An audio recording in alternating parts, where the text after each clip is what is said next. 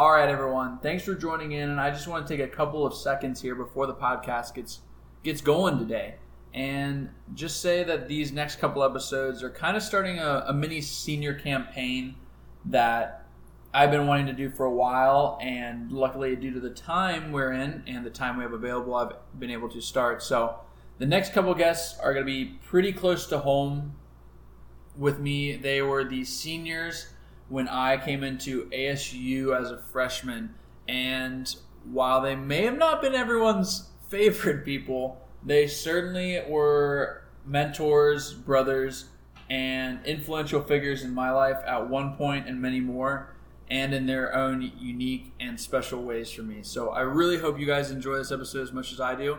And thanks for tuning into the podcast today. Enjoy. Let's fly together, fly together, fly together. You can be my love, sweet love. Know your pretty feathers, it don't matter the weather. Just you and me together, we'll fly, fly, fly, fly forever. Let's fly together, fly together, fly together. You can be my love, sweet love. I know your pretty feathers, it don't matter the weather. Just you and me together, we'll fly, fly, fly, fly forever. All right, everyone, welcome back to another episode. The culminating factor of the swimming realm of the senior series for me, uh, finalizing with Mr. Andrew Porter. Um, finally tracked him down. Finally got him for a couple couple moments to the side. Uh, Andrew is a graduate from Arizona State University. He graduated with a degree in three focus areas of entrepreneurship, finance, and marketing. He is an academic All American multiple times. He is also a multi record holder here at ASU and is also a multi NCAA finalist and participant as well. Um, a couple things outside the pool. Um, Andrew, since uh, going since going away from athletics in his uh, time in college, has uh, had a couple financial opportunities. Um, also, um, just a, your typical grunt, not your typical, your above average grunt worker, and uh, Rube Goldberg enthusiast, as I as I just learned and um, an extreme sport enthusiast as well. So, without further ado, and uh, with much anticipation from me, Andrew, welcome to the podcast. What's up, brother? Yeah, I'm uh, stoked to to be here and talk to you, man. It's uh, always good to spend some time with you. Yeah, likewise. So, I think uh, I think for where I want to start is, is just you explaining kind of your upbringing. Um, obviously, we got a couple things in there with uh, extreme sports, um, Rube Goldberg, kind of some out of the box type uh, type stuff there that um, you don't really hear every day, and, and something that someone takes a lot of pride in and is one of the forefront things on their mind when they think of their their upbringing. So I guess from wherever you want to, you feel comfortable starting, just uh, kind of give us the the humble beginnings, I guess, of Andrew Porter. Yeah, man. Thanks. Uh, thanks for having me. Um, started my journey in Santa Cruz, California. I was born there in 1993 and um, kind of was born into a very conservative family, which I think kind of led to some of my more rebellious activities. Uh, but uh, you know, it was also kind of fueled by my my father. Uh, he was a mountain biker, so um, you know, from the age of six, was always on a bike and doing all sorts of bikes up in the Santa Cruz mountains and yeah, I kind of started off at an early age just being competitive with a good friend of mine, Jackson Parton. Uh, we were always out uh, racing each other in some practice. We actually met in kindergarten. I was on some little club team, and uh, he brought me over to what at the time was the fastest club in um, Santa Cruz, California, and we just raced because we were good buddies, same height, same speed, and um, it was just so fun just to be in the pool, just hammering on a 50 or 25 and going back and forth like you know he'd win one i'd win one and um, it was just a good time. And uh, that kind of evolved into doing some some junior guard activity which really kind of exposed me to how athletics can be used in more of a useful um, i guess a, a useful manner to help other people uh, which was you know in the form of rescue relays or paddling. And um, with my swimming background, I kind of excelled in that. Um, I think a lot of the kids were just there to spend some time at the beach in the summer, and that's all good. I, they're all my friends, but uh, I was there to get after it and kind of like add to the swimming training, and uh, it it showed. It was a lot of fun. I got to go to you know, states and nationals and all sorts of stuff, and um, you know, crush them. No, I'm just kidding. Uh, but uh, it was it was just a lot of fun to be like kind of with a, a good group of people, all with the common interest, and that was kind of my first exposure to the team. Um, you know, some team you are still part of a team, but the way you take care of that unit of people is you kind of take care of yourself and you do what you have to do to kind of contribute to the overall good. But working with like an actual group of people all in the same active goal, like you know, carrying a stretcher or um, doing some form of relay, you really have to lean on and take care of your friends uh, to get through those kind of things. It's so that kind of always always interested me. Um, but yeah, kind of fast forwarding through kind of my grade school area, I, I didn't really have too much of a focus on what traditional school had to offer. I was kind of more drawn to the sciences and uh, always took my projects very seriously. I have a huge artist background, and uh, so yeah, anything kind of involving creative, I tended to thrive at. But uh, my book reports always kind of fell by the wayside. um, I don't think my my teachers liked what I had to honestly write about what books they were telling us uh, to read, but you know that's okay. It's just part of the learning process. Um, yeah, as you mentioned, I kind of took a few of my science projects pretty seriously, made them all out of like machined metal, um, just way over the top to the point where the teachers like wanted to save them for examples later on. And um, I think a couple like biology and physics teachers still have my projects. I'm still nice. in contact with them today. Yeah. Nice. Um, and yeah, and then um, you know, kind of moving through high school, my main focus was starting to evolve into making the Olympic dream happen. And uh, it kind of all started. I, I ended up qualifying for uh, Olympic trials when I was 15 at the Santa Clarita meet, and getting ready for that final. I I didn't even know what the Olympic trial standard was until I looked it up on a hotel lobby computer with my buddies and it was just two seconds off. It was I was like a 207 was my best in the 200 IM. And it was like a 205, and I just kind of looked at him and was like, "Dude, I think I could do that." and he's like, "Yeah, go get it." And uh, so yeah, fast forward into the finals. I was in A final and just like let it go. And I I'm pretty sure yeah I was racing Gunnar Bentz like good good buddy like just all the swimming such a fun community because it's so small and like all the top guys end up coming from like the same meets. And so, yeah, I ended up winning like second there with like a 204 in qualifying. And it was so sick. Like it was just, it was so fun. And, uh, you know, from then on out, I kind of maybe got a little too full of myself uh, in high school. You know, I, I really let my studies fall by the wayside. I was still getting like B's and C's and, you know, the occasional A, but it was all about swimming. What could I do to get better at swimming and that side of things? Um, Relatable. Yeah, you know how it goes. Yeah, um, yeah, yeah. Yeah, but uh, that kind of led me to uh, look for a school that at the time I was very interested in aerospace engineering and uh, had uh, you know looked at a few schools that kind of all of the recruiting processes just ended up falling through. Just wasn't really a school that was a good fit, and that kind of led me to um, taking a gap year and just training full time for the 2012 trials, um, which was super fun, and also where I kind of discovered that mountain biking skills transfer pretty hard over to motorcycle skills.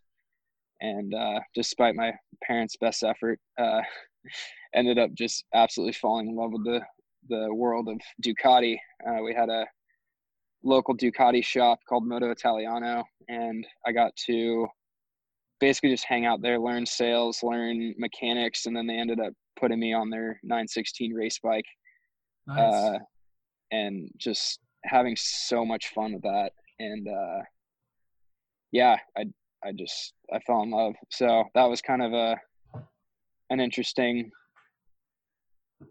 kind of vector force through my swimming career of you know how much do I keep leaning into this Olympic dream versus what I really wanted to do, which is ride bikes. Um, but I, I, pressed on because you know obviously qualified for Olympic trials and um, ended up looking at UT in Arizona. And uh, I can't tell you how awkward the conversation was with Eddie Reese after he had made my own personal recruiting trip, which I really had a fantastic time at. Yeah. Um, but yeah. I basically just told him, uh, look, Eddie, Arizona has mountains and I'm a mountain biker. So I'm sorry. I'm sorry, but I got to go to Arizona.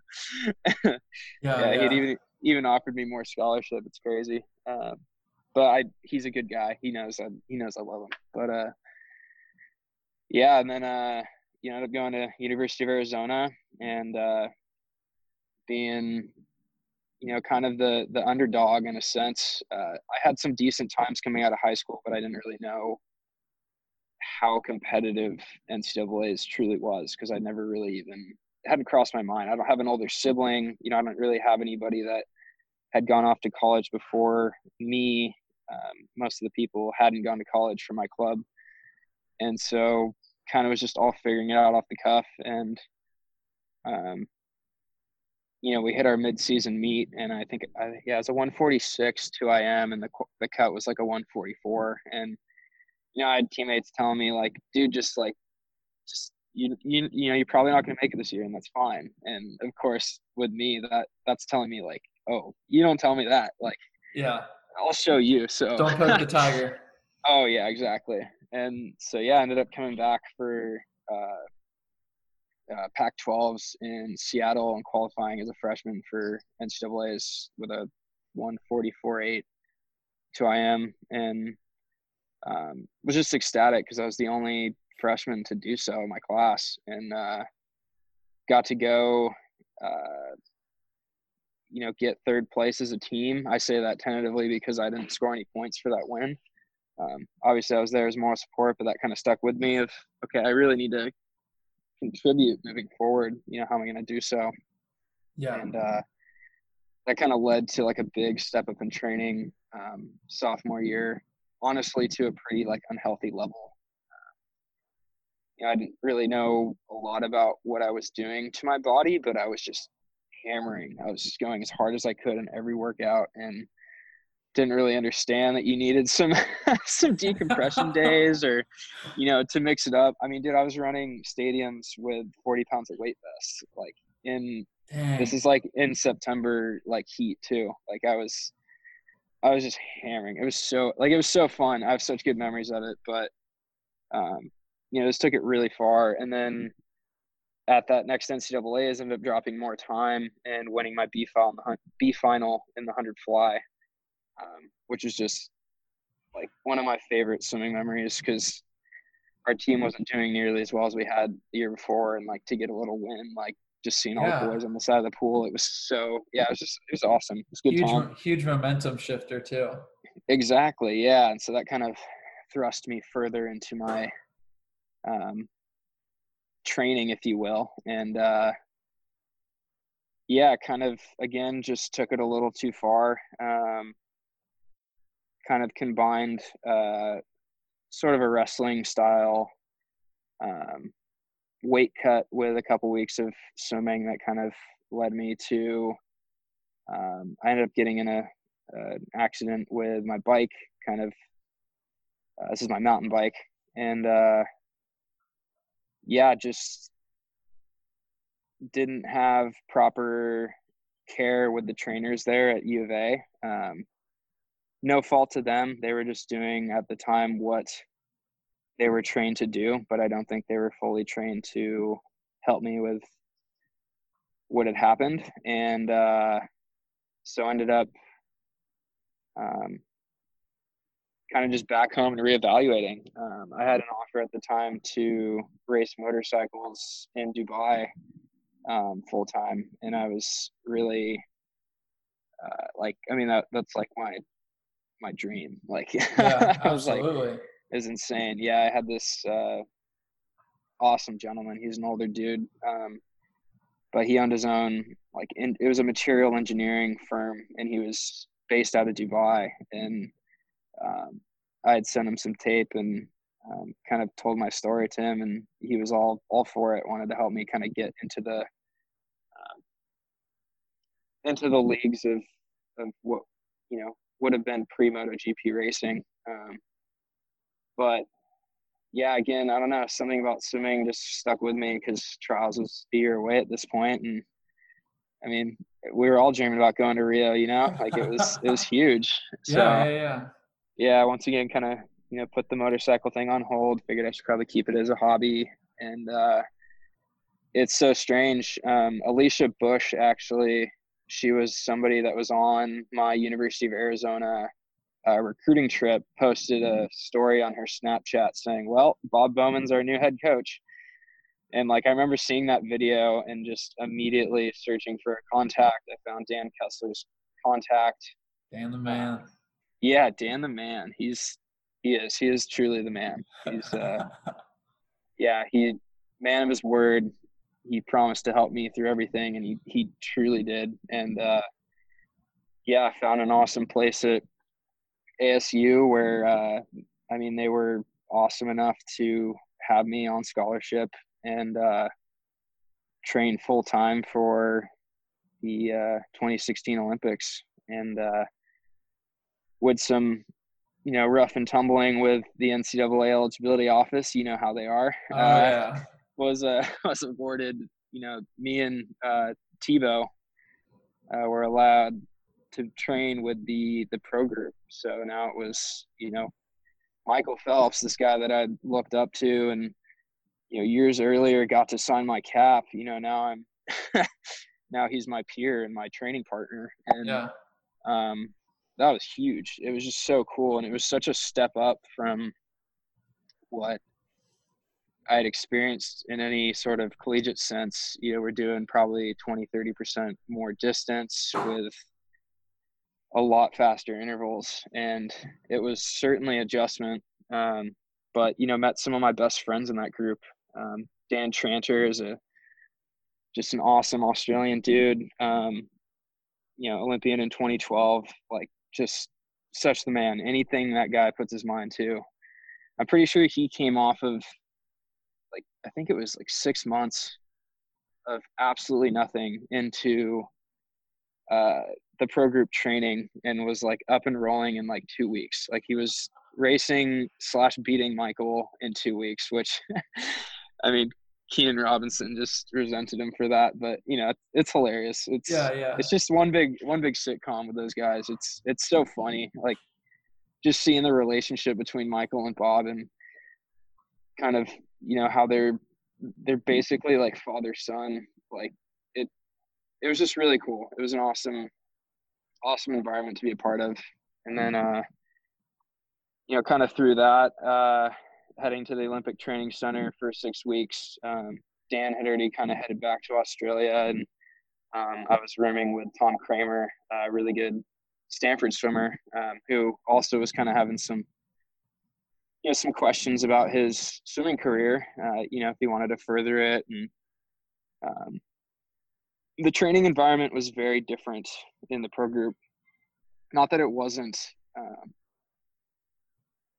not that it wasn't fun or anything. It just we were a bunch of individuals making up a training squad. So we were on all different teams, um, oftentimes competing in the same events. So I think a lot of the swimmers in that group, um, with exceptions, you know, Allison Schmitt, who's just a freaking angel. Like she's awesome. She's Yeah. just the best. Yeah, always happy, always like Schmitty.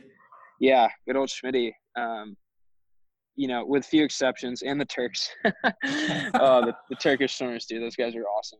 Um, but yeah, and it, it just got very, very clicky and kind of cutthroat. And if you weren't at a certain level, um, you know, you're almost kind of looked down on. But I think it was kind of hard to let that get to me after everything I'd been through. Um, of course, yeah.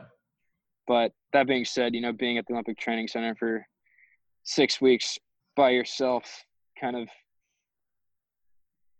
I don't know. It just it's kind of a bummer. it gets to you. It gets to you. It, it does, sure. yeah. And I'm sure like some people are listening, like, what do you mean? Like you're at the Olympic Training Center with Michael Phelps, like training for the Olympics, and it's like, it yeah, it's cool, but like, you know, I had a girlfriend at the time back at Arizona State, and then, you know, when people don't really want to spend time with you, and you kind of feel like, you know, you're forcing yourself into social situations, so you kind of take a step back and just kind of recluse a little bit, kind of you know, um, you, you kind of get lost in your head if you don't if you haven't been there before. So, um, you know, did my best to shake that off, uh, but I think at the time I wasn't taking my taper too seriously. I thought I really hadn't done enough, uh, considering I'd had probably six months off of swimming before joining up with Bob.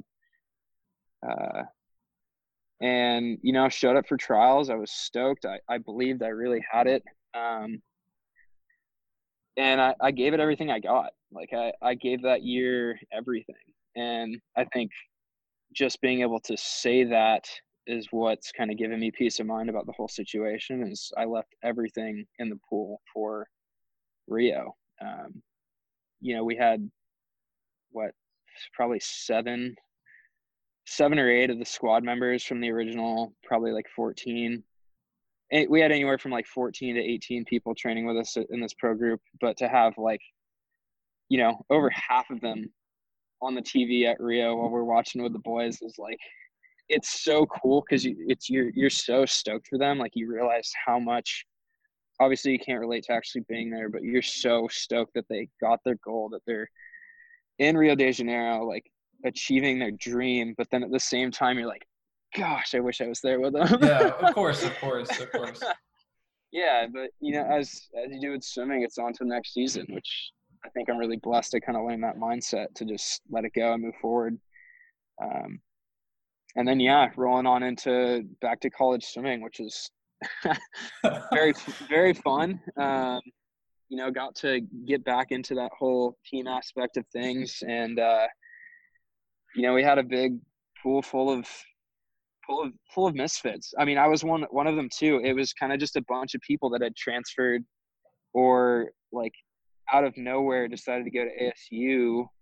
I mean, almost much like yourself. I mean, you're courted by a lot of good schools, and yeah, um, on paper, ASU is not the place, but you believe in Bob's program, and that's I mean that's what drew all of us there, which was so fun. Like, you know, we came from all these different backgrounds, and you know, instead of being met with some pretty rough, um,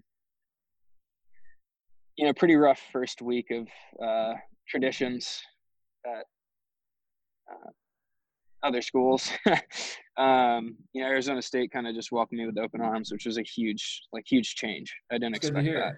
Yeah. Yeah, and especially coming from the rival school, and um, it was just, it was so fun. And then, you know, going through that first year was just the best. We had so much momentum. Um, you know, we beat Arizona at their pool like for the first time in I think it was like 30 years, and just to like, yeah, be going through that whole year and um,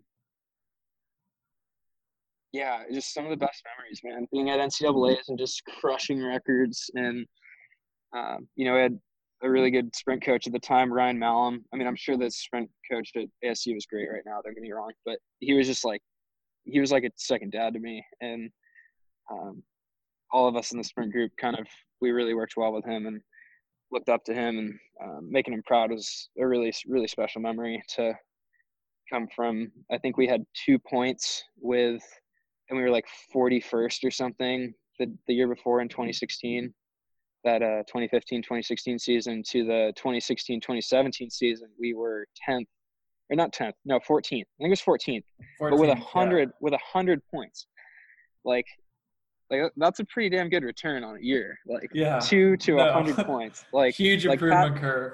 yeah, like like Pat Park, like like just by the skin of his teeth, like getting some points in the 200 fly, to coming back, and I think he was a part of like three or four like relays that, like you know, we just we demolished. It was so fun. I was I was actually just to stop for a second. I was Yeah. actually at that NCAA's with my brother, and Were you guys, really? yeah, yeah, yeah, you guys were just balling out because it was at oh gosh, yeah. That year, and we I only. I only live like an hour away or an hour and a half. And so That's I mean for for Kyle and I it was an easy easy choice. I think we went for two days and uh Friday. Friday, Saturday, I think it was maybe. And uh yeah, dude, it was just it was just gnarly to see you guys ripping it big and especially knowing like that's where I wanted to be. And Yeah. uh, and to see you guys kind of putting that realization in in my mind and and into effect at least. Hell yeah, man. I mean, yeah, to have kind of, uh, you know, all those guys are special. You know, Tatis uh, is like just such an awesome human being, like good dude, strong dude. And then, you know, Pat Park and then like Reed Elliott, who's just like, he's been through some really, really rough stuff with his swim career. And, um, you know, we ended up turning it into a sixth year of eligibility by the skin of our teeth. Um, my my waiver was approved probably I think it was like a month after or sorry, a month before classes started. And so I I I was working in a in a finance company at the time uh, who luckily was flexible on location. Um, but like basically drove down with like seven hundred dollars in my pocket and like was like, I don't know how I'm gonna make this year work, but uh we were gonna send it. Let's do this. I want to be Here we there for the team. Yeah, I want I want that fourth NCAA's to, you know, really see if I'll I'll go pro or not. And uh you know that that year was huge. It was very humbling and uh you know kind of learned a lot about myself and how um, I think how to be a leader. It was kind of my first introduction into being like a full on team captain because I'd always kind of filled those roles just by stepping up and volunteering for stuff. But um, I guess I, I took that title really seriously and I wanted to, you know, help the team in any way I could. Um, and I wasn't perfect by any means. I, you know, I made mistakes, I, as all people do, but um, I'm very thankful that I had that kind of final year and even though it was kind of all out of pocket and you know i'm still paying for it like i it's 100% worth it like i just how many lifetimes do you get to train with you know the olympic head coach in arguably one of the most beautiful campuses in the world yeah. like No Like, arguments about it. It's it's Yeah. factual. it's yeah it's beautiful weather like at least nine months out of the year gets a little hot in august um, and then it's like you know maybe a little bit stormy in the winter but it's like totally tolerable Oh yeah. and then you know with 70,000 undergrads you can kind of meet new people every single day and it's not weird which is super super fun yeah. yeah. so like um yeah and then you know I, at the end of that year it's hard to say goodbye but i i had other opportunities uh, at morgan stanley in san jose california so i i packed up right after literally like straight from the i, think you remember this from I the reception know. yeah I know. I like stayed in town for the the end of the year kind of reception thing and was all packed up with my mom ready to go. And uh yeah, I drove overnight and started uh started studying for my series 7. it was kind of crazy, crazy fast transition, but uh you know, took it seriously and uh ended up turning that opportunity into another opportunity in Las Vegas, Nevada, uh, working with a venture capitalist uh, out there. Um, we just got to work on some really cool, kind of life changing initiatives, uh, stuff that I think people look at Vegas and don't really think they're capable of these kinds of things. But, um, you know, we had these. These anaerobic digesters are what the machines are called, but essentially it's a giant kind of vat that you can dump the uh, there's about 80 tons of food that comes off the las vegas strip on a daily basis um, just wasted from the buffets Wow. and we we had every casino on board except for um, except for the cosmopolitan yeah i'm still pissed about that but no they're lost. They're Yeah. lost. They're lost. No, it's fine. Yeah, but we we had all of their food going into these uh, anaerobic digesters, and they would produce power, um, and they would turn this food into soil, water, and greenhouse gas. And so we were powering the Las Vegas transportation system with greenhouse gas, and putting the soil and water back in the community. And it was just like, it was so huge. It was such an awesome experience and got to learn so much from like some really smart people. And, uh, uh, but that's also when I learned to get everything in writing. yeah. Which, uh, you know, I kind of had some deals go awry, um, which is all fine. I, you know, it's kind of the way business works. You learn as you go. Um, I've kind of always adopted the mentality of fail fast, which is make make mistakes as quickly as you can so you can learn and move forward. Um, you'll end up learning a lot more over your years, at least I believe. And then, uh, yeah, kind of when when all of that kind of went went sideways, uh, I came back to Santa Cruz and kind of had a a chance to really reflect and kind of look at what I wanted my life to be about because um, you know I'm getting old. No, I'm kidding. Yeah, already a no, super but, senior. Yeah, exactly. No, but it was it was more from a like a point where I really wanted to. I want to live a life that I'm like proud of, and although I am largely proud of everything I've done so far, you know, I've I've made some mistakes, and I feel like I've been giving given some really awesome physical ability gifts. Like, you know, I I can hop on any mountain bike and just shred down a mountain. Like, doesn't matter what the terrain is. Like, I can do it, and I'm not scared. And then, you know, I can jump off any cliff.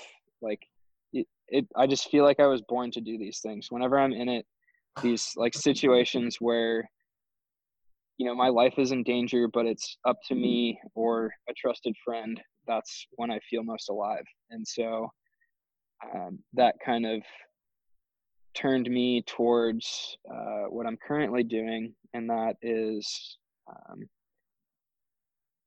yeah I'm, I'm currently a part of a, a very competitive military program um, i think i'm to just leave it at that um, until i have you know more concrete to to share. But you know, basically, I just get to train with um, some very awesome, capable individuals um, who know how to get anything done, and that's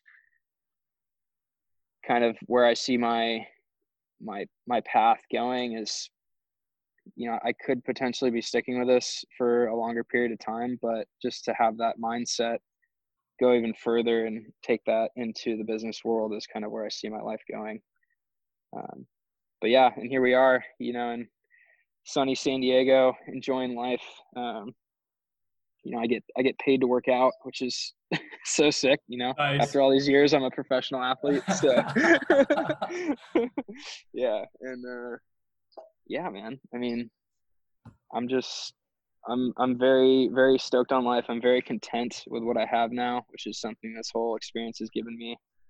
Um, you know, when you come from not not looking down on anybody that has plenty, but perspective is a powerful thing. Um, Absolutely. Um, you know, I, I still remember that last month there in Arizona where you know I didn't have an income and I was all on student loans and I was stretching kind of this last little bit of money that I had. I had $144 to get me through the month of uh, April to that uh, award ceremony. And so I would go down to the Mongolian barbecue. Uh, I'm blanking on the name of it. I'm sure you know it though. The oh, y- on, uh, YCs. YCs, baby. Yeah, I would just, I would, I would pack this tower of noodles and meat, get like five or six to go containers, and that was my like food for the next couple days.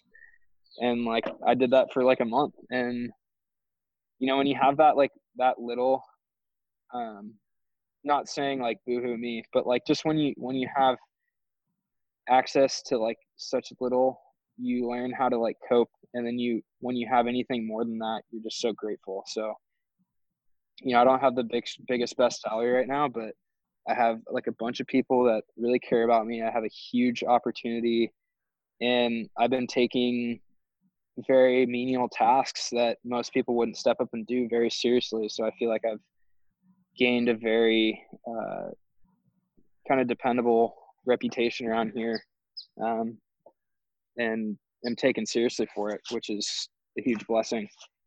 Um, yeah, just trying to contribute all I can to this this group of individuals and um, you know we're becoming a becoming a team.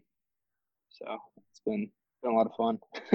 yeah, man, that's a that's a powerful and large sentiment. I think a lot of people chase and crave in their lives, and and it's yeah. neat to see that you're at a spot and a point in your life where you have that and you see that you recognize it, and and I don't think it's um like speaking too highly or too little for understanding where you were at during that time and having that perspective and that reality like yeah you know what it's it is is it, it is like to live by those memes um, yeah. whether it is still more than some in the world or a lot less than um, what you've even encountered but like nonetheless you experienced it you endured it and you came out from it and you now have that that ability and that lens if you may to know what that's like and i think that's Heck, really yeah. powerful and experiential yeah. yeah it takes takes away a lot of anxiety in life knowing that you can do with so little like you can do just fine with so little and um,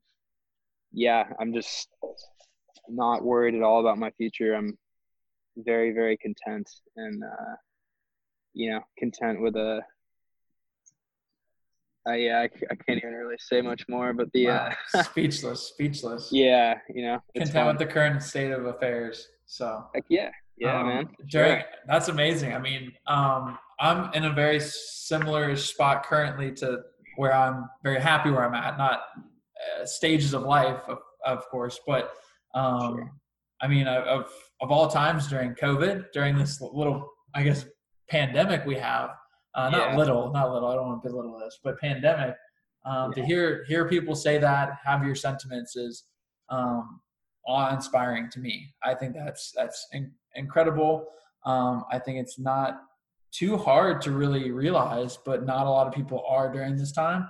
And uh, to hear a positive light and a realistic light in the realm of all this going on right now is huge. Is huge. Um, so there's appreciate about you at least. yeah, of course. if nothing else, I, I got it. I got you, brother. um, of course. Um, so there's a lot, lot, lot said, and so kind of took some notes along the way, and I kind of want to unpack it as we go along. Um, yeah, man. Hit so, me. so, so tracking back, um, you kind of spoke on something that I think is a very, um, what something that I've kind of formed over my years is that swimming is a very individual individual sport wrapped in a team atmosphere is what I like yeah, to say. and, definitely. and I think you hit that perfectly on the head where it is a team sport, but you really have to care for yourself to maximize the team. And, yes. and I think that's something that my freshman year um, was one of the many, many tools that I gained from you and the captains, uh, all of you guys, Pat, Christian, Reed, yourself, um, in each of your own unique ways. Um, but when we started talking about your second year of college, you said you really ramped up the really ramped up the training for you and your experience thus far in athletics. And so for swimming, would you say that is more swimming is more brute force and and strength, or would you say it is more catering to your artistic side, more of an art and a very technical uh, form of fluidity? I think swimming is such kind of a ballet. So it's you, you kind of have this like base strength sort of thing going on, but I mean you can put the biggest, most jacked dude in the water, um, and he's not going to go anywhere unless he can feel the water. And that yeah. that's like one of the biggest secrets. Uh, Matt Grevers actually told me that at U of A. I was like frustrated after my freshman year. I mean, you know, listen to me frustrated. I made NCAA's as a freshman. Like it's pretty sick, but um, you know, I, I still remember looking down at finals going on, and I was like, I was like, dude, like, what am I missing? Because like he was like a good friend at the time, and he still is. He's still he's just such an awesome dude. Him and his wife, Annie, yeah, great people. Um, but I was like, dude, like, what am I missing? I was like, like, what? Like, I want to be there next year. Like, what is gonna get me there? And he's like, dude, every stroke of every practice, feel the water. And that just stuck with me. It's like, it's so true. Unless you're pulling water, you're just fighting it. So like, yes, step up your strength, but do it in like a in a healthy manner. Don't just break yourself down into a hole. I think we get so comfortable being just sore and broken at the end of the week that uh, at least for myself, I found myself not fully recovering. and if I wasn't feeling sore, I felt like I hadn't worked hard. Yeah. When yeah. when certain days you need to let your body recover all the way so that you can then re micro tear everything and let your body do that process over again. Uh, I think when you're skipping steps and you know, despite your coach's best efforts, you decide to take a you know a, a more meant to be mellow set and just just destroy it. but uh, Yeah, you know what I mean? Yeah, yeah, just yeah, just send it, man. Like you know, but uh, when you're doing that, it can be detrimental. Uh, and so yeah, I think there there's a huge like mental side of swimming and just what comes from waking up and hopping in the pool when it's freezing cold out and you just that's the last place you want to be. last place. Yeah, and you just you know you have to sprint that first like 300 to even get like remotely warm. Brutal. Brutal. You know what it is? Yeah. Oh yeah. Oh yeah. Yeah. And I mean, listen to us, us cold in Arizona, but you know, um, yeah, I can only imagine for our, our snowbound people who have to walk to the pool deck in minus conditions. That's just Well, they get an indoor My hat off to facility. They, they get an That's indoor facility. oh so yeah, I mean, must be easy then. Yeah, must be easy. nice. Yeah. yeah. Um, but yeah, I don't know. I'd I'd say it's definitely more of an art though, if you had to pick one or the other. Because Yeah. uh, if you look at like like Nathan Adrian is like the powerhouse. Like he's so strong. He does these crazy strength feats, and yet Anthony Ervin still got him on the 50. And don't get me wrong, like Nathan Adrian is a fantastic athlete, and that race was so close. But I mean, Anthony Ervin on paper, strength wise, if you're just looking at the numbers, you know, it's it's no no contest. But yeah. I mean, Anthony down. Ervin just got on top of the water and pulled it, pulled himself through it. Like it's, it was just really fun to watch. So I think that's the best sided example for my response. Yeah, I, I think that's great. I I vividly remember um, the sentiment about Matt Grevers that Andrew just just spoke about. There was a day in practice my freshman year. We were kicking next to each other, and um, vividly remember uttering almost the same exact words of just every time because I think we had just had it was like a Wednesday or something. We had just gone off the blocks. Um, it was Yeah. practice, and I was acting like it was NCAA finals. And you, you probably wanted to punch me in the face because you're just like, Not even. This- I this- loved it. this kid doesn't even know yet. But you did take like take me side by side, and we were just kind of working through it. And you're like, hey, like every every stroke in practice, or like especially in like warm up, just learn to feel the water and learn learn that art and like you said, that ballet of Yeah. of knowing where your body's at and how to connect it properly.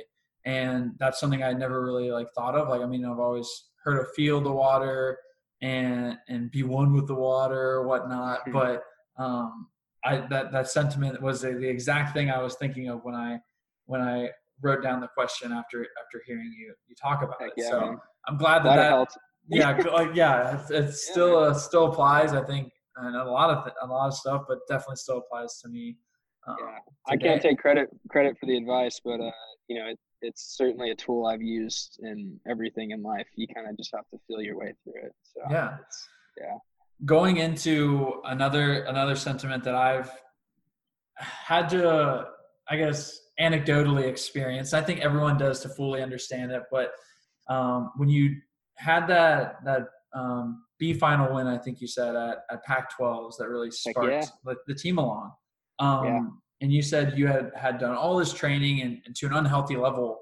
Was that in a way counterintuitively like validation for that training? So it kind of made you think, okay, well, it, I guess it's working now. So I, I gotta step it up or even keep going with that. it was. It it certainly was, but to almost an unhealthy level because um, I'd pushed myself so far beyond what the other teammates were doing, and the other teammates were still seeing success. And you know, I I hate using this argument for myself because I really I don't consider this an excuse for myself, but I am five nine. And so for to be up against people that are six two, six three, I realize they have an advantage on me. I realize that now. Um, that didn't stop me from racing them because, dude, let's go. Like, Yeah, of course. but but uh, that being said, like at the time when I was pushing myself so much further than these six foot athletes, in my my sophomore mind, I'm going, okay, well, like I just stepped it up so much to where like I was just killing myself every day. Like I just I lived, breathed, ate swimming. Like it was it was practice, nap, practice, sleep. Like that was my routine.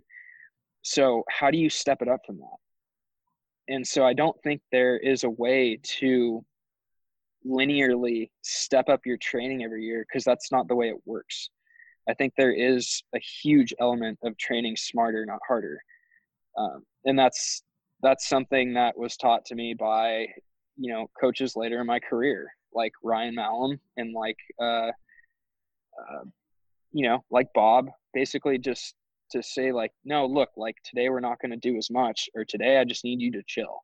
Like Ryan would tell me that he's like, dude, just just just chill, like just yeah, just stop, stop, like, and it was funny too because he was, you know, he was like a second second father to me. Um, but yeah, I kind of forgot where I was going with this, but yeah, that oh yeah, I know where I was going. Um, there it is. Just the yeah, yeah. I I think it was validation for how much you can put into it, but it really brought my perspective to like a whole new level of what I was capable of physically. So my body had adapted to this level of training that got me to a time that I had no business swimming. Because um, I'm not a I'm not a talented swimmer. I wouldn't say. I say I've I've, pre- I've worked pretty hard to get to where I was at. Um, I think my my talent. I still remember having a conversation with my pre-senior coach when I was 12, and she said, you know, at some point talent runs out and you have to start working hard. And that was like the the day the lights switched of like yeah like i've gotten by this far because it just happened because i was just racing people but now i really need to buckle down focus on technique and like make some serious changes if i want to go somewhere with the sport. Wow 12 yes, years old having that actualization. Nice. I, I know man. I know super weird. But yeah like you picture a little rick and morty expanding of the mind. It's like yeah. But yeah no it was cool. It was cool she's she's an awesome coach Jeannie Malik, legend. Sounds like it. Sounds like it. If she's if she's preaching that to twelve year olds, I mean, my, yeah. my goodness. Yeah. Oh yeah. But that's a that's a that's a great sentiment. I, I mean, I think I'm learning it. Um, I mean, tenfold in the last year. I, I've been on my waiver year for this for this kind of push towards the the Olympic trials and the Olympic goal, like you've uh, stated as well. Um, yeah, which side note, I'm so glad the NCAA is doing that for you guys. Like, yeah. as a person who wants to hit all or who wanted to hit all four NCAA's, that's so important. So I'm yeah. glad you got that. But Thank yeah, please you, continue. Yeah. No, absolutely, absolutely. Yeah. Um, and and I've been very fortunate to that, and and luckily it, it served another benefit um, because of the COVID incidences. Unfortunately, not a lot of the well, no one got to share their championship season to its fullest. No one got to compete at NCAA's, and uh, for whatever reason, the NCAA has determined that uh, swimming is not a sport that falls under the criteria of being able to get receive their year back. So any eligibility that you use this year, um, for anyone who got to the invited to the meet um, and didn't get to swim, will not receive that eligibility back in their whole year. No way. Yeah, that's man. news to me right now. Yeah, that's a, it's pretty crazy. I mean, sports like basketball also fall under that. They didn't have their March Madness bracket. Um, I mean, football was finished. Winters, yeah. um, fall sports were finished, obviously, but um, mm. even though swimming starts in, like you said, August with school for us um, voluntarily, yeah. but um, that's what I'm saying. Yes, yeah, voluntarily. yeah, air quotes, huge air quotes, but goes all the way until, I mean, the end of March.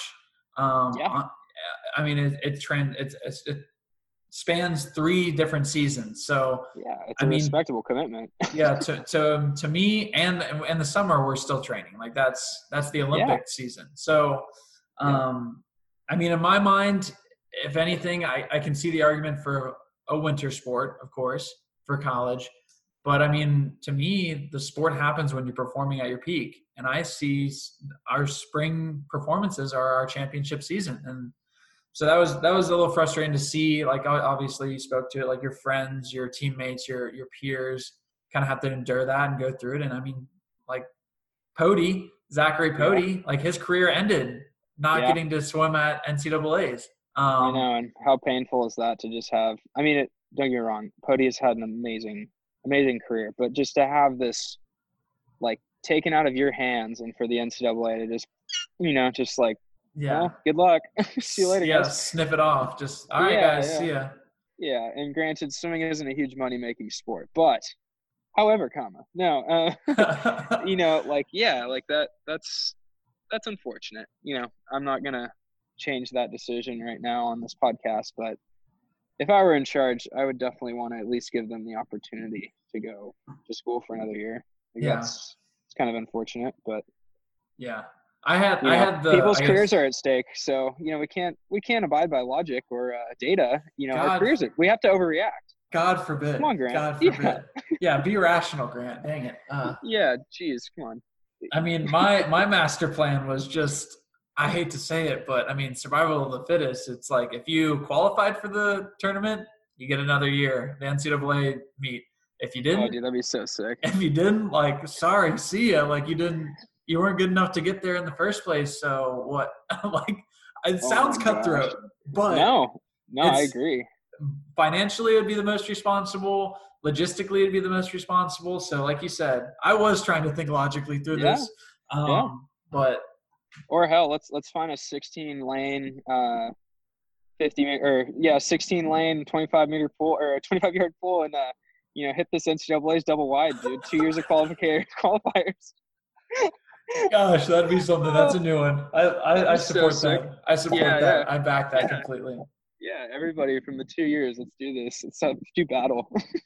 and uh, yeah and absolutely and i think going kind of arcing back to what we were were mentioning is that the training load is is i also another sentiment to the andrew porter porter lore and legend for that, that i carry with me is is Oh, still on still on my phone today. Um a lesson i don't know if you specifically t- took took me into the double room and, and told me and showed me or if it was like kind of a general lesson for anyone listening but it was basically these graphs that you you put up on a whiteboard and it was for like energy output nutrition oh and yeah, focus and attention and it was basically like here's what the ideal is for like you grant and it's like an arrow that goes on the top of the charts like every way and it's Yeah. like here here's the reality and it's like a basically the antithesis of that like the opposite line yeah. It just it just drops every day. There's, Yeah. there's just some adjustments. Yeah, yeah. and so basically you're talking about um, like like you said that quantity and that quality of training has to be in balance. So some days you're going to be able to go and that you're going to go max that out and then other days you're going to have to maintain. Some days you're going to break down and then you're going to have to bring yourself back up nutrition sleep and then you're going to be able to perform again. And it's almost just like a, a gradual step ladder um, throughout yeah. your week of, of performing maintaining performing maintaining um, and then recovering that i'd really never i guess being so young you don't have too much to break down i guess per se um, but when i got to college i mean i was one lifting regularly Yeah. for the first time that's a lot of breakdown and muscle gaining um, yeah. Our lifting program was no joke. We got after it. yeah, that especially especially when you were in the weight room, uh, there was no there, there was no slacking off around you. So, um, but but yeah, it was just a it was a novel concept at the time. I, I know one of my I think I might have shared it with Pat's podcast, but um, the sentiment that Pat always talks about is there was one day we walked in and did like 10 100s warm up on it was like week one or week two on like one oh, one minute and 30 second pace.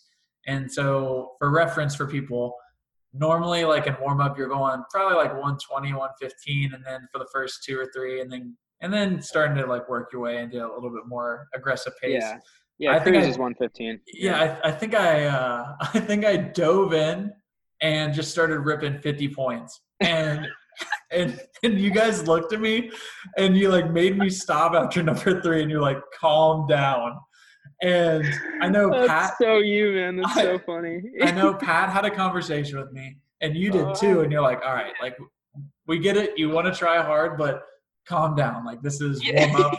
We got a main set later, and you're gonna run yourself into the ground. And I mean, I listened.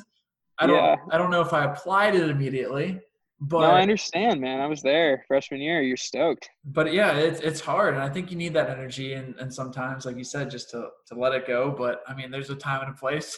I don't think Yeah. I don't think warm up on a Thursday afternoon is going to be the place to do it. Um, No, that, you, that's where seasons are won, Grant. That's first thousand warm ups and warm downs, baby. Yeah, you, you hit it here first, folks. Yeah, yeah, we Um, don't mess around. Yeah. But I guess Uh, that was a sentiment. No, so I was just gonna say that was a sentiment from Giles Smith. Actually, I had, I had to be told to calm down. That's why I saw myself and you like, it, you know, you're you're just an animal, like, and you care. Like, that's the coolest part. Like, you have like a genuine belief that you can truly help the team, and you can truly drop like massive time this year. And that like belief is so powerful, but you just have to channel it in a smart way. That's all Yeah. it is. I, Yeah. I mean, great shout out there, Giles. I mean, I've had, um, Yeah, Giles, if Giles Giles Smith, listens legend. to this, I don't know, yeah, but I, I ran into that guy and this summer, and before I went to, I think it was World University Games, and the last words he said to me were was, um, "Go get gold, go get go get some medals um, for the U.S." That And, sounds like Giles, man. yeah, and and he was on his way to some clinic or whatnot, and I was like, "That's like the perfect combo of like just everything I think think of when I when I see him." And this year, I've had the opportunity to train with him. Um, him, Brad, Tandy. sick. So some of your Oh, the Tandy man, dude. yeah, yeah, yeah, yeah, yeah. I miss Brad. That guy's Um, awesome. Yeah, and uh, so big shout Tandy outs. man can. true, a true brew. So Yeah. big shout outs to the guys. But that's Go something ahead. that as as sprinters, um, it's a novel concept to me sometimes, but that they value performance so much more. They train hard. Don't get me Yeah. wrong. Like Sure. they're animals. Um, but they they value the performance and the quality so much more than the quantity or the amount of, of base or work needed. They they know they respect it and they acknowledge it, but they they taught me how much to value it. Like I remember there was a day I was racing Brad in I think a 50 or a 100 or something. And Oh, yeah, so yeah, I'm you're- sorry. I'm you're- sorry. Yeah. You're laughing at me. It's okay. It was it was laughable the first time. Um, No, it's okay. I'm glad you stood, stood up to him. yeah, but we I think he went like a oh, man. It was Let me guess. Eight? No, probably 19-1. um that Oh, was this is long course. This is long course. Yeah. Oh, so 20, probably 23 9, probably 23 No, 8, something like no that. way. That's way Okay. too generous. That's way too. That's or that's. I don't even know if generous would be the right word. But Yeah. um, Okay. Brad ripped. It was like a twenty-two two. Oh Um, my gosh. like in practice, and this, if not faster, and it was absurd. And, Uh, and mean, meanwhile, I think I went like a twenty-three three, which Yeah. at the time was also a best time for me. So I was stoked. But no, I mean, was that's like, a fantastic time. but I was like, wow, like I have, I, it was just a perspective thing. And I guess Yeah. before I go, I guess I'll finish that later. But the perspective thing was, good. I don't even know how yet to go that capacity, Dude, and he- right? and he has it, and Yeah. he, and he gets it, and, and so he just has it. I mean, don't get me wrong, he's doing the prep, but like that dude will step up like in practice on a short course pool and hit an 18 second. oh yeah, Like like any I've day of the week too. Yeah. And it's like it's so sick. And it's you you come to find out later on that he's doing everything right. Like and I think the the little like cross section for training in terms of like anywhere from distance to mid distance to sprint. I know there's everything in between, but just to break it down to those yeah, easy like parts you know at distance you have to be like just mobbing yardage like you are just like like doing 10k workouts like just you know like literally doing like 100k weeks for months to have the aerobic capacity to then turn that over to like a 1430 1650 and then you go further into like the 500 and 200 and you don't have to do that nor should you. But then you go into sprint and you don't have to work that hard altogether like you just have to develop your fast twitch and that's something i didn't understand because i had a i mean my freshman year i swam the 1000 free 400 im and 200 fly every single day. And then somehow managed to come around and be a 100 flyer you know like but yeah at first i was like okay like i'm just gonna work harder than everybody else and it's like no it's not the way it works. Yeah, Yeah, but Tandy's, it- Tandy's awesome and, and it's and it's yeah. I mean, it, it was great. I got to finish the story because I got to give oh, myself. a sorry. little- I got to give No, myself a little play. No, no, no, no, no. This is unnecessary, but I'm gonna have. alright. I just have to put this out there. no let it so we go we go on for I think it's six fifties, and and so Brad kind of falls off a little bit there at, at Sure. the end. At the end, and basically my differential from number one to number two is never gets fast, or, or I mean, it gets like hundredths faster, but it doesn't get any slower. And that was just like a crazy day. Like Brad had gone from a 22 one or two, um, and yeah, I mean, I'm not trying to bag on him, but he like had gone to like a 26 high or 27. And, yeah, his windmill stroke can't survive.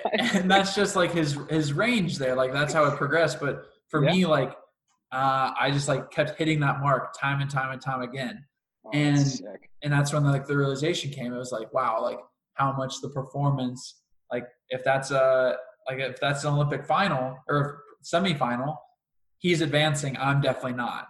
Yeah, Like it doesn't it, it doesn't matter how many times like the fourth, fifth, or sixth is. I mean, overall, yes, there's build up, but in Sure. that moment of the actual race, I mean, in an international setting, sometimes you're getting a prelim, semifinal, final. But for Yeah. American, most competitions, it's prelims, finals. Can you rip Well, yeah, it and they're two times?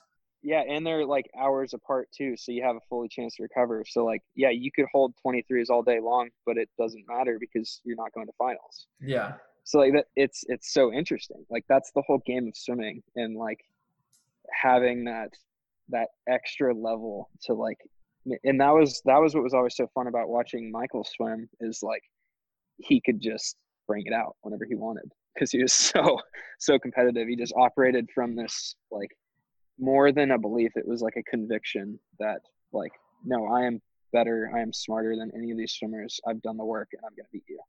yeah.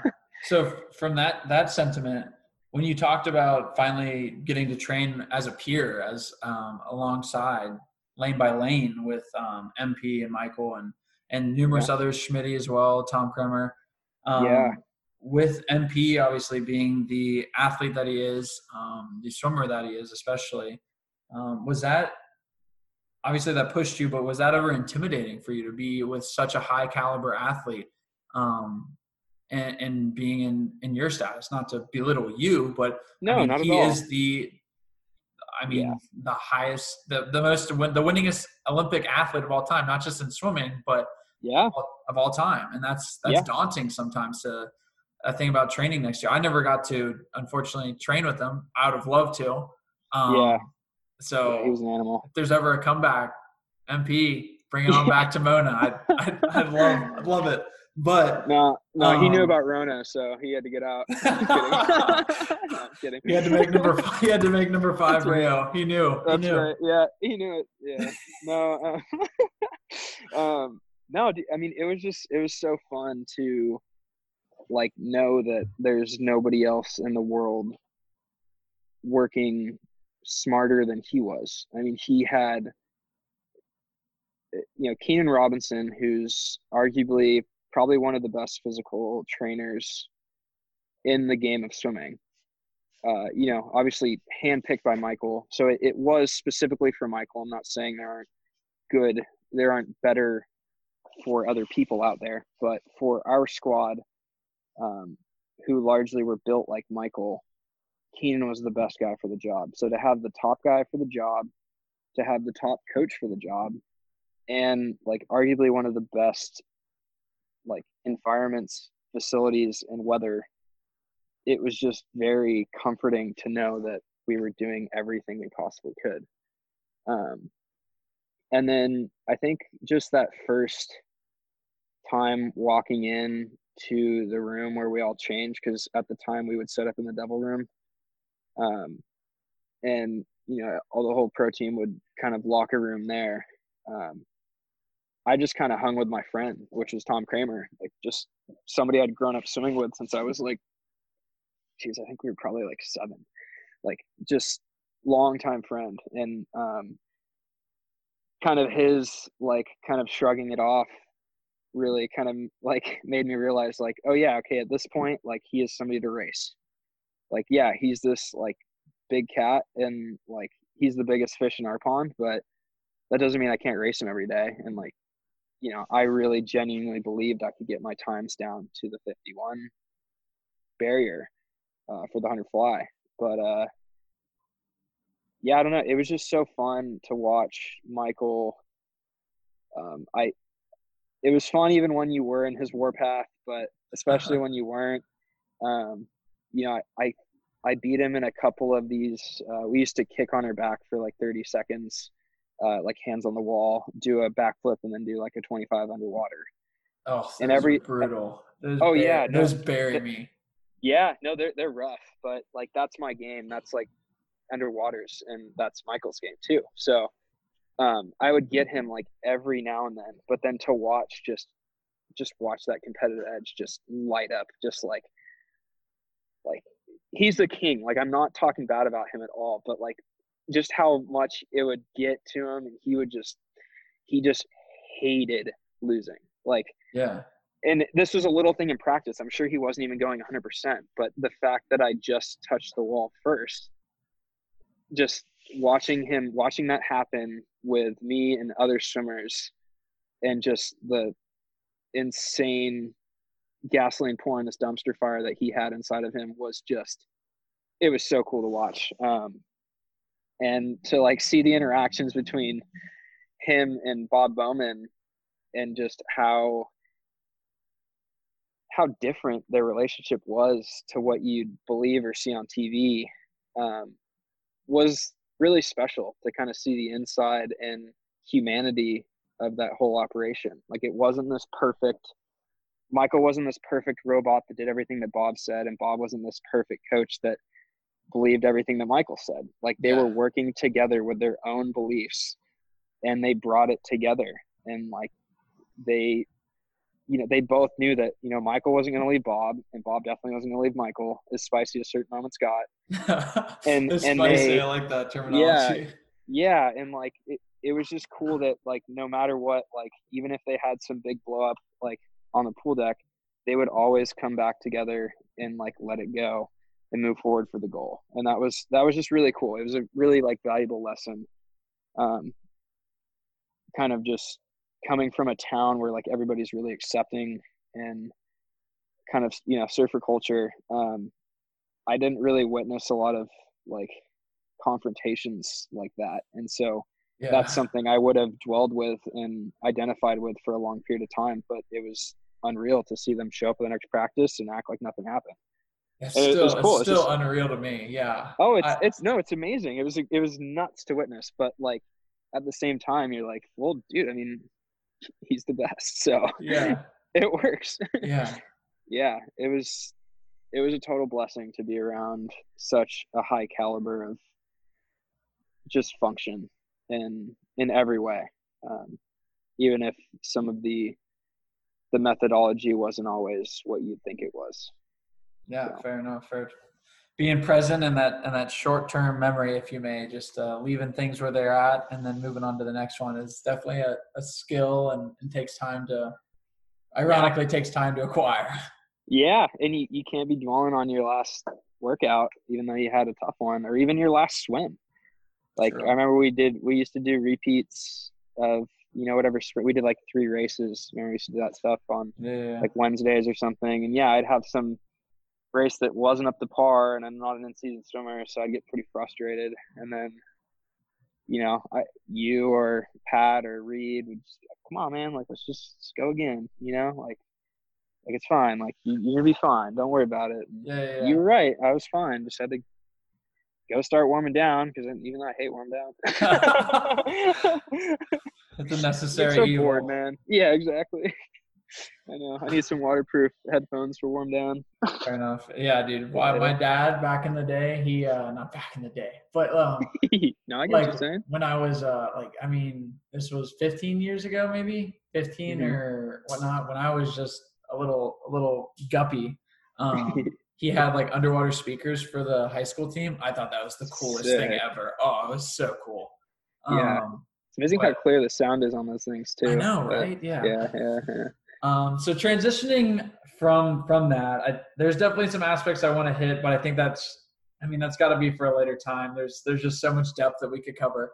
Um, but I kind of want to turn man. it into into some more lighthearted, some more Yeah, fun and, and, and sure, man. enjoyable stuff. So kind of kind of get things rolling. I got a couple rapid fire questions for you. Yeah, man. Hit me. All right. So uh, it's just gonna be four, but the first one is buzz cut or mullet. Ooh, that's a tough one. Well, I think considering the program I'm in, oh, it'd be hilarious to show up with a mullet. I sure mullet, mullet it is. wow, there we go. Power in the hair. I like it. I like it. Majestic Um, flow. Yeah, amen. Amen. Yeah. Um, all right. What's the best ocean? Ooh, that's a good one. Um, honestly, so I've never been there, but I've only seen pictures. The Mediterranean Ocean looks beautiful. Right. It looks like it looks like like just a piece of like emerald. Like you can just dive in. Yeah, yeah, like yeah, it's yeah. super clear. But I mean, if I am repping the you know the hometown, got to say the Pacific. We got some pretty good waves up north. Thought you were gonna go with your boy there. Yeah, Um, so that goes in the next one. Um, SoCal or NorCal? Dang, that's tough because I now live in SoCal. um, honestly, I would say SoCal has uh, such a, a po- has had such a positive impact in my life. Um, and not to say that NorCal doesn't have positives, but at least the area that I was exposed to in NorCal, um, just be, just due to the pricing, has kind of become a lot of either really well established older families or just people who are happy working their nine to five, bumming it and like surfing every day, which is so sick. Like not not looking down on that, but for me personally, I wanted something a little bit different in life. So I think SoCal kind of more fits my bill now. There's kind of more of an array of of uh, economic standing and families uh, and kind of peers. That's been kind of a really healthy change down here. Um, That's awesome. every, everybody's super friendly in both areas. Don't get me wrong, but at least for this point in my life, I gotta say SoCal. Yeah, that's really cool that both both regions have been so advantageous for you at different parts of your life. I think. Heck yeah, extremely, extremely instrumental. Um, favorite outdoor activity? You, you mentioned a lot on extreme sports, but what would what's your favorite outdoor activity? Oh man, just just being on slash in anything with a motor that I can just just give the beans. Just just smash that accelerator to the floor or rip it and just see what this thing's capable of. It feels it's hard to describe. Like I think I spent so much time on my mountain bike growing up that being on two wheels is so natural. And then moving into motorcycles, I didn't have to think about like the balance or the leaning mm-hmm. or anything because it's just you do the same thing.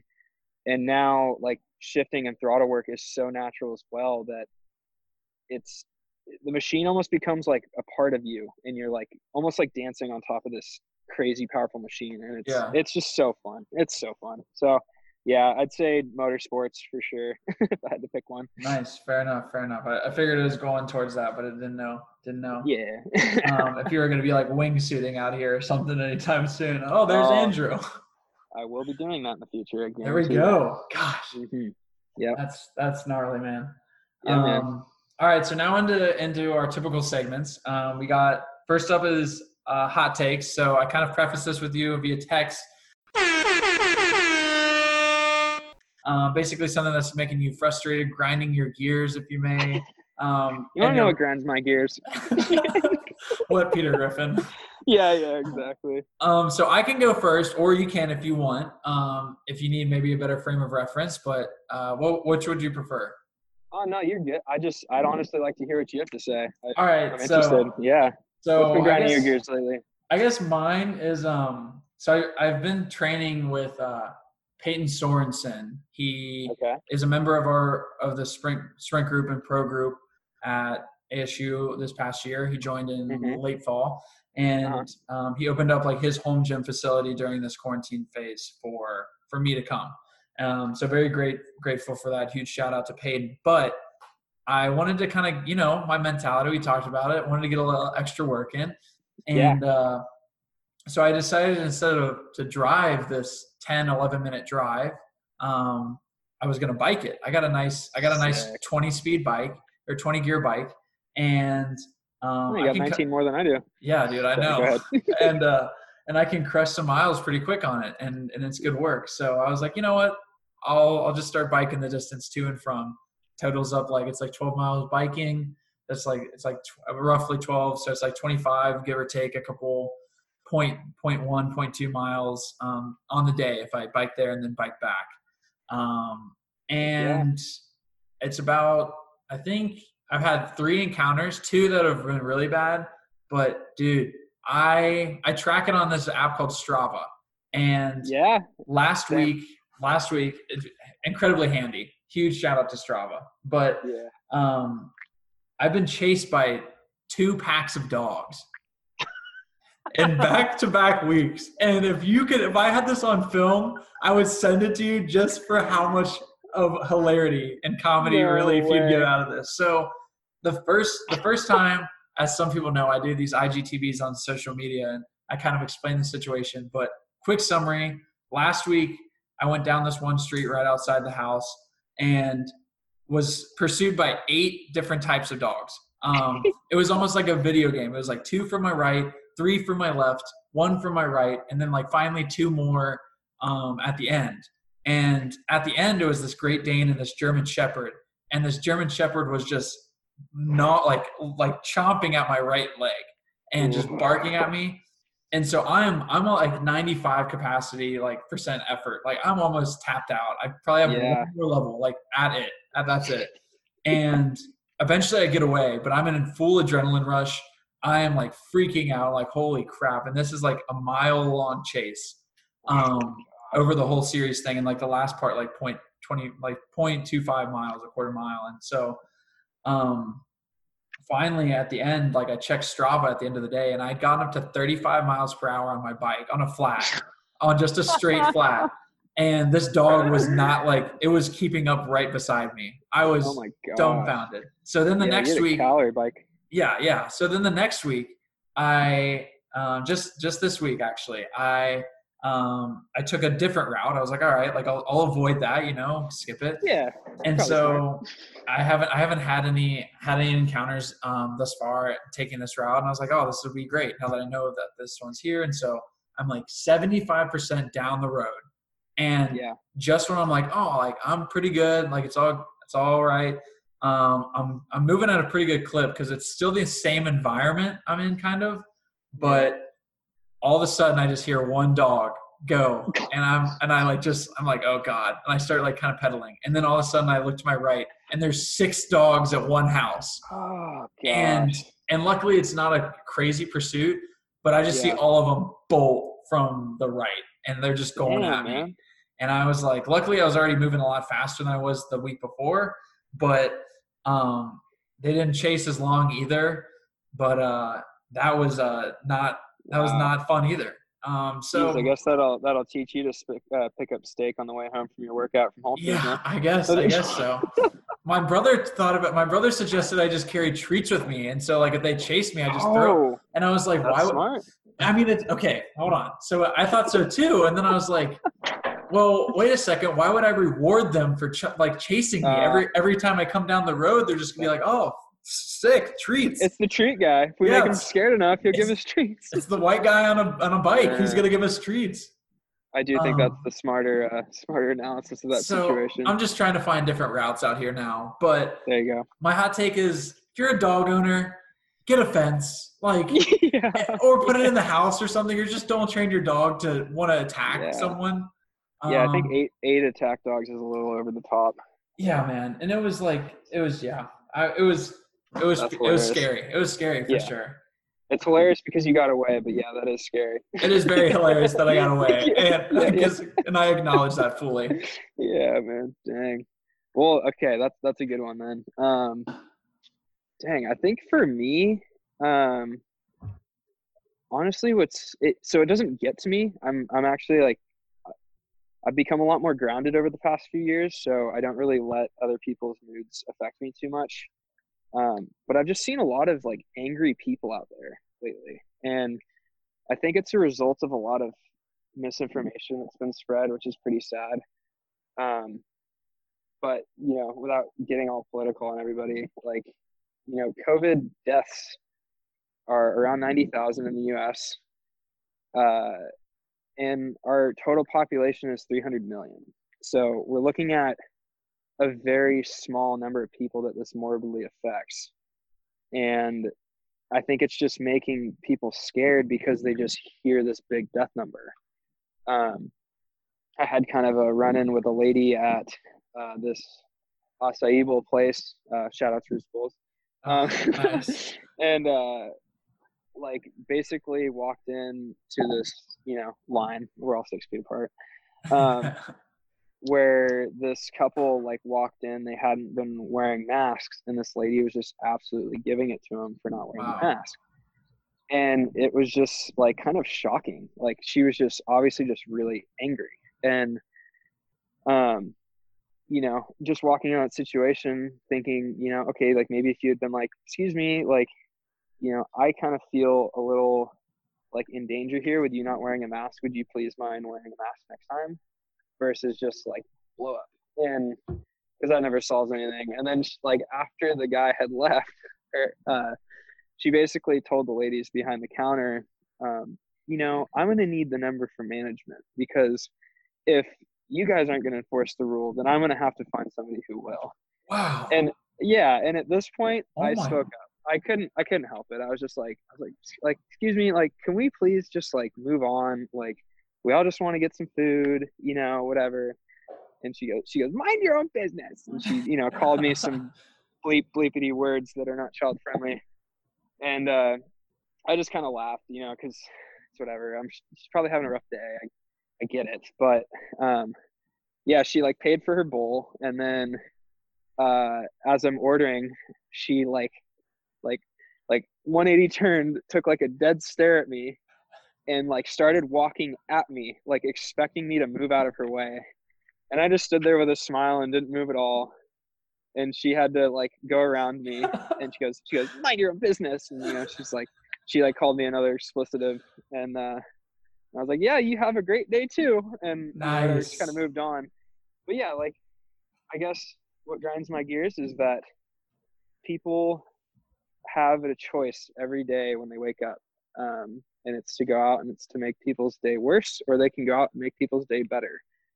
And I guess with everybody's days pretty attacked by a lot of kind of stuff out of their control, I think we should all kind of band together to make each other's days a little bit better um, than worse. So now that was an isolated incident, but you know, just my two cents. hey, hey, that's what. Don't this, be scared. We're gonna get through this, people. Hey, we gonna need be to hear okay. that. That that's that's Yeah. good. Good sentiment, Andrew. Appreciate it. Appreciate that. No problem.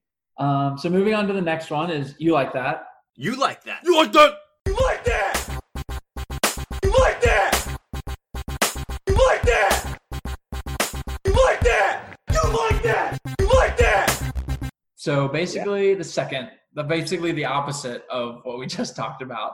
Oh, Um, cool. So Okay. any anything you, you enjoy or like in your in your day, or like an isolated incident again that you've been enjoying or or laughed at or what what have you. So Oh, um, dude, that's easy. I am currently paid to work out on a beach in San Diego. wow, Like, wow, doesn't- it doesn't get much better than that. Got three miles of private beach to run, swim. Like I have my single speed bike out that you you were actually riding for a little while. I'm Oh, yeah. you remember that thing. oh yeah, that's Steve. Yeah. Like did a century ride on Easter, my first one. Man. Um yeah, it was sick. Um but yeah, I'll, I'll put in like about 100 miles of biking every week. I'm running about 50 to 60 every week now. Um Wow. yeah, I've been swimming in the ocean and yeah, I mean I'm I'm just blessed, dude. I I get to take care of a bunch of guys that are you know, mostly younger, some same age. Not like that really matters, but like just having been there, not having a lot of life experience, it's nice to kind of be able to like understand where they're coming from and let's say like an anxious anxious situation or like some stuff happened they didn't expect and just be able to like talk them through it and kind of step up to you know leadership position not to have the credit for anything but just to like dude it's gonna be okay. Like, let's get it done. So Yeah. yeah i don't know. I'm just stoked on life man. I i have everything i need. I have a place to sleep. I have a place to shower place to do the other thing and just you know i have i have some food. The galley is a little lacking right now which is whatever but um that's okay. It's just temporary. So Yeah. yeah, Of course. life's good, man. I'm a I'm a professional athlete. So Dang, I'm envious. I'm envious. You got one up on yeah. me now as I head back into the collegiate collegiate system. it's all good, man. Um, so my, yeah, mine's in the uh, in the similar realm. Um, mine was going to be something else, but hearing you talk about it inspired me to change it on the spot right now. Um, Cool. But just the simple, I guess, minimalist aspect of having like a home gym. Like one, I had one. Oh, I made one. In. I made one in my apartment, like with what we had: a couple weight plates, some boxing gloves, some um, resistance bands, what ha- like all that jazz. But um, like I mentioned earlier in the podcast, Peyton opened up his place, and I mean we've got dumbbells, we've got a couple kettlebells, a squat rack, a barbell, um, assault bike, an Airdyne, um, what else? A, a tire to flip around, and uh, yes, and we've got a skier or not a skier, a rowing erg. So I mean, dude, that's like that's like heaven on earth to me right now. Like that is heck yeah. it's just a place I can go to and just we crank the tunes, uh, clang some metal, and we just get better. Like I mean, it's it's not swimming, but you're still getting fit. You're still training your body, training your mind, and it's. I mean, there's something special about like a garage gym too, dude. It's just like to open open up the garage and then just Yeah, go in there. it's like an the- '80s movie. Yeah, and and but better, but better. Yeah, yeah. Um, Dude, I love love picking up some pieces of metal and then putting them back when you're done. It's great. Yeah, very Neanderthal, very very primal. It's so fun though. Like just just going hard with the boys and like you see somebody go a little little harder and you go a little harder and it just kind of yeah, it's fun. You know Oh, how it is being Yeah, yeah, competitive yeah. people. Absolutely. Good one. Absolutely. That's awesome. Um, so this goes into our third segment. Uh, it's called our lane line ratings. So it's basically Woo, kind of like, yeah, a little fancy, a little twist on it. I like it. It's kind of like you like that, but it's basically applying anything that you can put a rating to. So it's like a movie, a book, or maybe Ooh. it's like something at like uh, for your workout that you've been liking, or, or something you've seen or experienced lately. Maybe that like acai bowl was it like a like a, Ooh, the worst acai bowl, or maybe that it was like the best one. Wow. Yeah, okay. yeah, yeah. Wow. It is. right. It's amazing. This place called Roots Bowl in San Diego is like they know what they're doing. It's great. Um, all natural ingredients, super good acai. They have this like matcha filler too, and Ooh, matcha. uh, and a coconut filler. It's like it's incredible. wow. Um, and it's compliant with my diet that I'm on right now, which is super cool. Um, yeah, stoked. Okay, yeah. So for you fortunate listeners that have made it this far through this podcast, um, I'm about to blow your mind with a new show. It's on Hulu and it's called Letterkenny. One word, Letter Kenny. Um, Alright. This show, hands down, 10 out of 10. Like not not even like there's no question in my mind that it's a 10 out of 10. Um, this guy who creates the show is like the main character of the show. And I- I mean, I don't want to like really give anything away else than that. It's just they're Canadians and it's like their normal day in the life in a small town and just all the adventures that they go on in this small town and it's like it's like based in real life. And it's some of the most clever like most cleverly written rhetoric I've heard in any show like ever. Like it's Wow. so it's so above and beyond like like Rick and Morty's pretty clever this just takes it to a whole nother level. It's it's pretty yeah it's awesome. It's uh it's full of laughs good time highly recommend. Um and also i'd say my other 10 out of 10 would be my boosted board that i picked up. Oh, um it was a little like christmas present slash birthday present to myself. I picked up the boosted board uh stealth. It's like the top of the line like basically this thing cruises no problem at 25 miles an hour.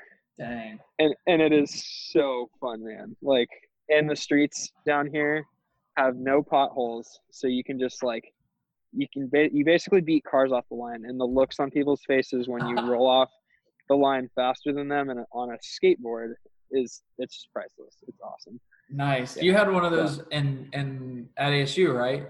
i did yeah it was my brother's uh boosted board and it was like a gen 1 that collectively him and i had put almost 3000 miles on Yes. And so yeah now i have like almost 250 on the new one but um yeah dude just great company, awesome people. Nice, Um, nice. But yeah, I know I only got ten out of tens, but I'm just like I'm really Hey, dude, don't life, so- apologize for ten out of tens, man. That's that's Yeah. that's living large.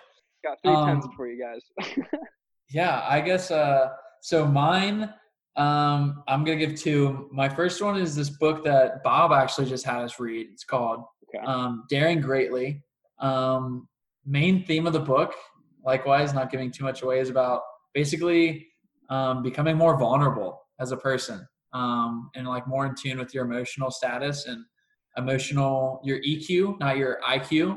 Um, Dude, yes. but it's i think it's really great and i think fortunately for me i didn't resonate with it too much at this the first half of the book because it was kind of stuff i've been learning over the last year like and and and seeing and reading about writing and talking with people um so it was almost like refreshing to see it but it just didn't like didn't click with me the way that i think it would have if i would have read it a year ago um, but I really enjoyed the back end of the book. Uh, talked about culture, cultivating things from like a parenting standpoint, and I think principles in parenting can go from coach to athlete, from upperclassmen yeah. to underclassmen, like siblings Yeah, to younger siblings. The power of vulnerability is huge in those situations. Because if you look at your parents or your coach and you're like dude how are they this perfect robot? Like they never do anything wrong and it's like i don't i haven't read the book but that's just like my little two cents on vulnerability. It's Nice, nice, good to hear. huge. Yeah it's so powerful to be human to your peers and your i guess in a parental situation your your kids or your coachables you know? You gotta you gotta let them know that you're human too it it makes you relatable so you're not just this i don't know Robot. yeah exactly just the the person with all the answers Yeah.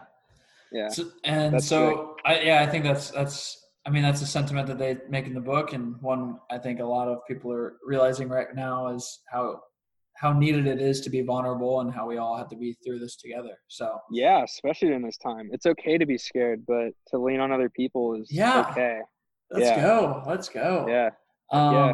So my second one would be this this show on Disney Plus, and I was surprised to find this on Disney Plus. Yeah, I know. all right Um, it's called Primal Survivor. It's basically for anyone sick yeah it's a it's it's real tell like it's a real show um Uh-huh. and it's basically man vs wild with bear grylls if anyone knows that verse or not verse mixed with um survivor man and which was hosted by les stroud if anyone knows that show too.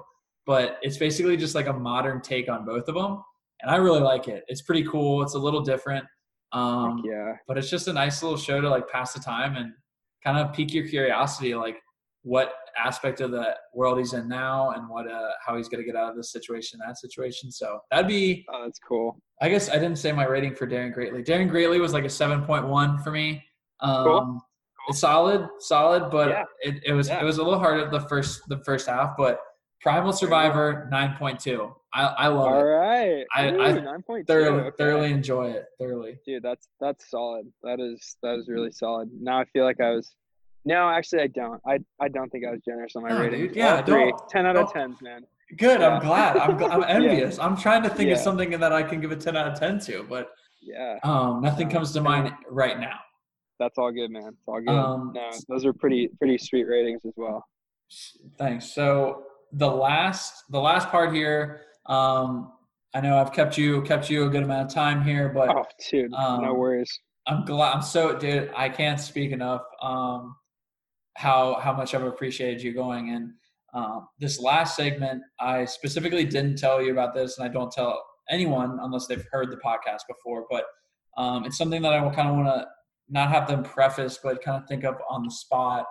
And I call this segment "Living Life Daily," and it's something I've really tried to embody. I think the last year, or since I started this fall fall season um, and it's something that kyle my brother has kind of i guess enlightened me with or or bestowed upon me if whatever you may may say it.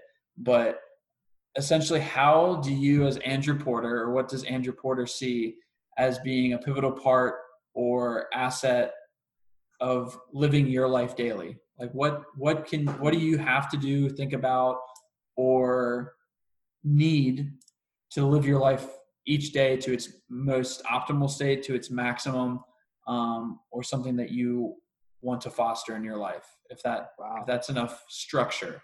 Yeah, no, that okay. yeah, it is. Um, big question, but a good question. Good question nonetheless. Thank you. Um, yeah, I, I guess something that swimming's taught me is like kind of how to set a far out goal and kind of work towards it. Um, but something I struggle with just because of having a very, I guess, just hyperactive mind would be the best way to put it. Um, you know, I'm an I'm an artist first and foremost. I think if I had to describe myself, uh, so like I'm just constantly going through like invention ideas in my head. And I have a full like notebook of them. A lot of things I want to create eventually. Um, but I think something that I'm learning in my life uh, currently is a little bit of compartmentalization to be able to at times whether this is like an extended period of time um, again i can't say too much currently just because of uh, opsec. Just basically the challenge that i'm going up against over the next two months um, I'm going to have to let everything else go to make it happen. And I just need to have that peace of mind that it's not going away. I'm just putting it on hold for now. Like, yeah. That, and that's okay because that's what it takes, I think, to to give your all like to literally give your all to something you have to put other things at least on the back burner you don't have to don't have to let them go but to like if you really want to in my opinion if you really want to hold your head high knowing you gave it everything you got you have to eat sleep drink whatever it is you have to do to make that thing happen it it's got to be your thing not to say that you can't have like little mental breaks from that certain but you got to find it within the task itself in my opinion so yeah. like pressing it pressing into the friends in this scenario or pressing into the group or your teammates or whatever it is just find ways to function in this new reality by not distracting yourself from i guess feeling or going through that process. Uh, in swimming i think it's pretty easy for us. We've kind of been taught or i don't know if, if this is the right way to to think about swimming, but I know at least for me, when I was in warm up or warm down, I'm just putting my mind somewhere else and I'm going through the motions because it's for me it's yeah. pretty boring, and I know you just need some muscle repetition. So I'd find a dream during those times, but um, you know, when you're in like a very pivotal moment that spans a couple months, um,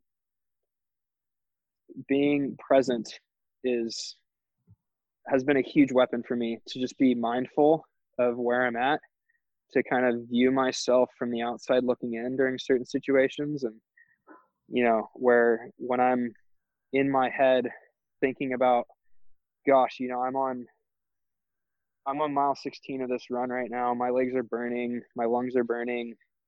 Um I'm I'm really hurting. I could really use some water. I can kind of view myself from the outside looking in and go okay you know you're you're not injured. You're you're fine. Your lungs are fine.